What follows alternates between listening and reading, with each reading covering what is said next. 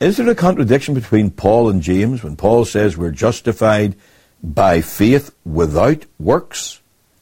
And James says we're justified by works? On the surface, it appears that those two statements are in diametrical opposition. One is answering the other. Well, of course, you've got to step back and say, is that the case? James was not answering Paul, and Paul was not answering James. The context is vital to each statement. I think it was J. Gresham Machen, the great Presbyterian preacher of the 1930s, who said that the faith that Paul was commending was not the faith that James was condemning. And the works that Paul was condemning are not the works that James is commending. Now let me explain. Paul was dealing with how a person is saved. How is he justified? Is it by anything that he does?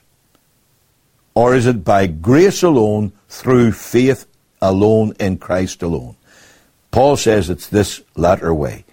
Justification by faith without works. Nothing we can do adds to our acceptance with God. Christ's merits are our only ground of acceptance with God. James, on the other hand, was dealing with people who glibly made professions of faith, but their so called faith made no difference to their lifestyle. They were just as ungodly as ever. And he's saying that's not faith at all. In fact, he, he calls it a dead faith. Now, Paul never argued that people are saved by a dead faith. It was a living faith in a living Christ. James is saying dead faith can't save you. So let me paraphrase then. Paul is saying a living faith is a justifying faith. James is saying a dead faith is not a justifying faith. So there's no contradiction. They're actually saying the same truth, but from they're attacking the subject from different angles. As I say in James' case, he's saying, if you say you're saved, you say you're justified, you say you have faith, how can you show your faith to me? How can I know that you have faith? How can anybody know that you have faith? I tell you I have faith. How can I show you my faith? I can't. Unless it is by the evidence that faith always produces, which is good works. So you wrap up the whole doctrine, and this is what the Reformers taught, and is simply echoing Paul and James.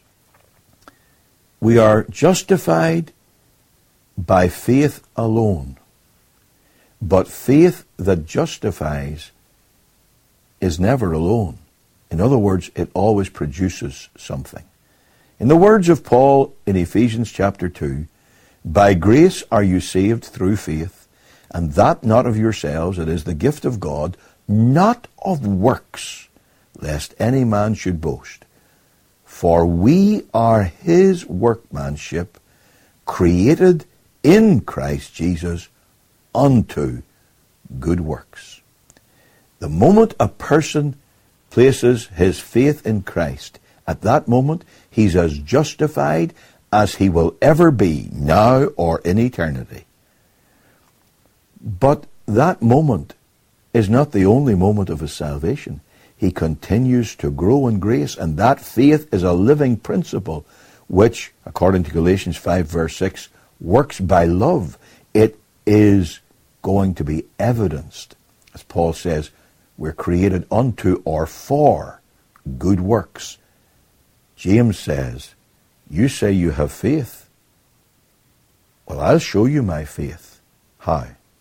By my works. So remember, Paul is teaching a living faith justifies. James is teaching a dead faith cannot justify.